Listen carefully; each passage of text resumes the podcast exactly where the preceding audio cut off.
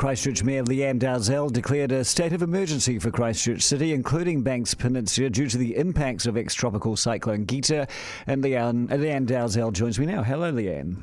Hi, Andrew. A little bit of debate of whether we are, you are truly in a state of emergency or whether this is a precaution or not there's an element of precaution attached to it, but we've had this experience before where predictions and modelling suggested that things weren't going to be as serious as they became, and uh, and of course the worst happened with um, you know about a dozen houses being flooded. We need to warn people early because the impacts of this storm will really be felt after dark, and we wanted to give people the option of um, clearing out now and uh, and ensuring that they were able to um, uh, you know not not uh, have to deal with um, flooded streets in the dark. But warnings have been given all day long, and people are perfectly aware of that. They can also see outside their window. Uh, why did you need actually a state of emergency to be declared at three o'clock in the afternoon? Was the warning not enough? And, and, and is it about the ability for you to be able to compel? Yes, and it does give uh, the controller, the civil defence controller, access to powers that they wouldn't otherwise have.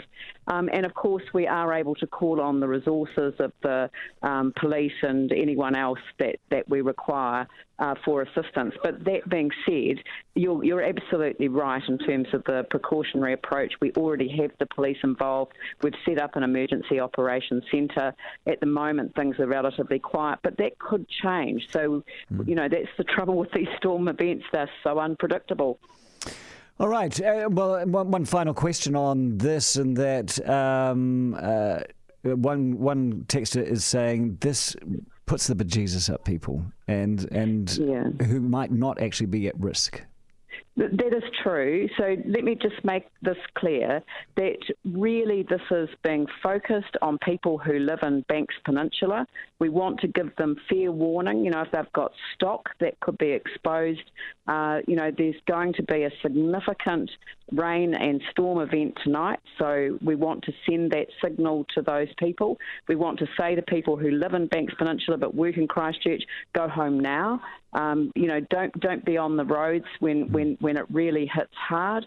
And we're also saying to people and along the Heathcote River, if you've flooded before or, or it got close to flooding before, um, you really ought to think about um, heading out, staying with family and friends. We will be setting up a welfare centre at Pioneer Stadium just in case uh, that people need to have that level of support as well. So, yes, we're putting all of these things in place, but we have been caught out before, and I'd much rather send the message that, you know, this is serious, we're taking it seriously. It doesn't mean it's going to be as bad as it was in July, but it could be, and what's worse, it could be worse. And it's the timing of it, you know, late at night, dark, um, as opposed to during a, a, daytime event. So, you know, that adds to the unpredictability as well.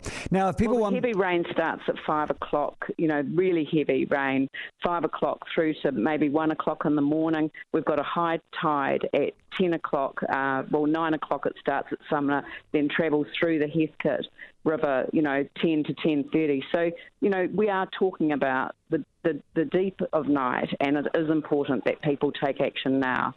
Okay, so you can find out all the information, uh, rolling updates, including the latest road closures, found at uh, the, the, website CCC, Christchurch City Council, ccc.gov.nz slash newsline. And you're also updating the council's Facebook page, aren't you? That's right.